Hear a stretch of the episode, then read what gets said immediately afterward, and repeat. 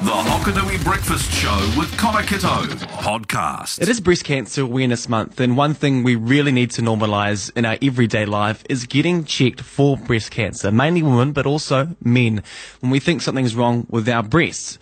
And to kind of explain, paint the picture, and tell us why we need to get checked, Alice, who was a surgeon from the Southern DHB, joins us on the phone now. Good morning, Alice. Good morning, Connor. Tell us what the process is of getting a, mamm- a mammogram. Well, in New Zealand, we're currently funded from age 45 to your 70th birthday for mammograms every two years. And it's a free service, and women can self enrol.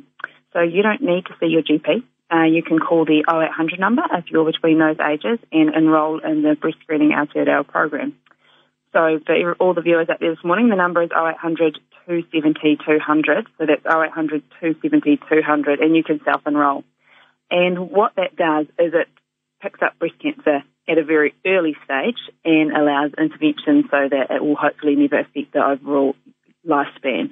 And um, you can process through the system much earlier than you would have otherwise if the breast lump had progressed and become large enough for you to feel. Why should women be getting a mammogram? Obviously for breast cancer, but is there other reasons or other things that could pop up if we go in and we see something wrong with our breast? Should we be doing it before the age of 45 even? In Australia, it is funded from 40. And um, there is a bit of debate about the breast screening age moving in New Zealand. Um, um, and if you have a family history, it is advised that you start screening usually 10 years prior to the youngest person in your family developing breast cancer. Um, but that's the conversation I would recommend you having with your GP. And um, they can give you some advice around that as well. Um, there's some very good guidelines around how we manage people with a family history. So if you do have anyone in your family with breast cancer, particularly if that person was diagnosed under the age of 50, um, that's a conversation you should really have with your GP. And we're ha- very happy to, um, to be involved with advice on that and often do a lot of remote consults for people who have, um, have risk factors such as uh, having a family history. Let's say that the worst imaginable thing happens and we get diagnosed with breast cancer, or someone gets diagnosed, we know, with breast cancer. What's the process from there that they go through to try and prevent from the cancer spreading, especially if we catch it early enough?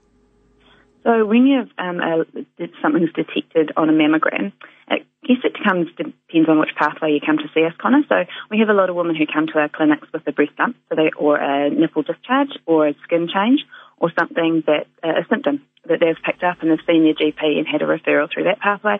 Or we have women who are referred to us through the breast screen program and something's picked up and it's usually no one can feel it um, and they weren't. Um, most of those women are completely unaware of, of something in their breast. So those are the two pathways we have.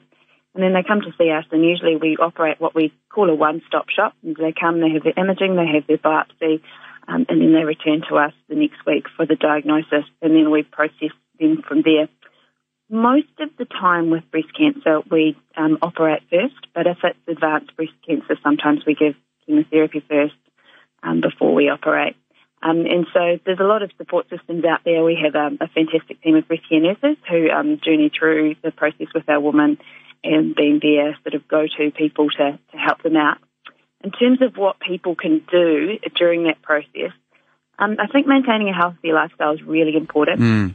And um, what we've now found is even if you have a genetic um, uh, mutation that confers an increased risk of breast cancer, for example, a BRCA gene, if you have a BRCA gene and you have a healthier lifestyle and a normal um, weight and a normal BMI, then you actually have a less chance of developing breast cancer than someone who is obese who carried that gene. So it's a really complex interplay of genetics and environment that cause breast cancer to develop and all cancers. And so I think we can't underestimate um, modifying those things in your life that can really help. And the big key factors for breast cancer are smoking, weight, and alcohol. So if we keep our alcohol consumption down to um, a healthy minimum, um, so that would be three to four standard drinks a week.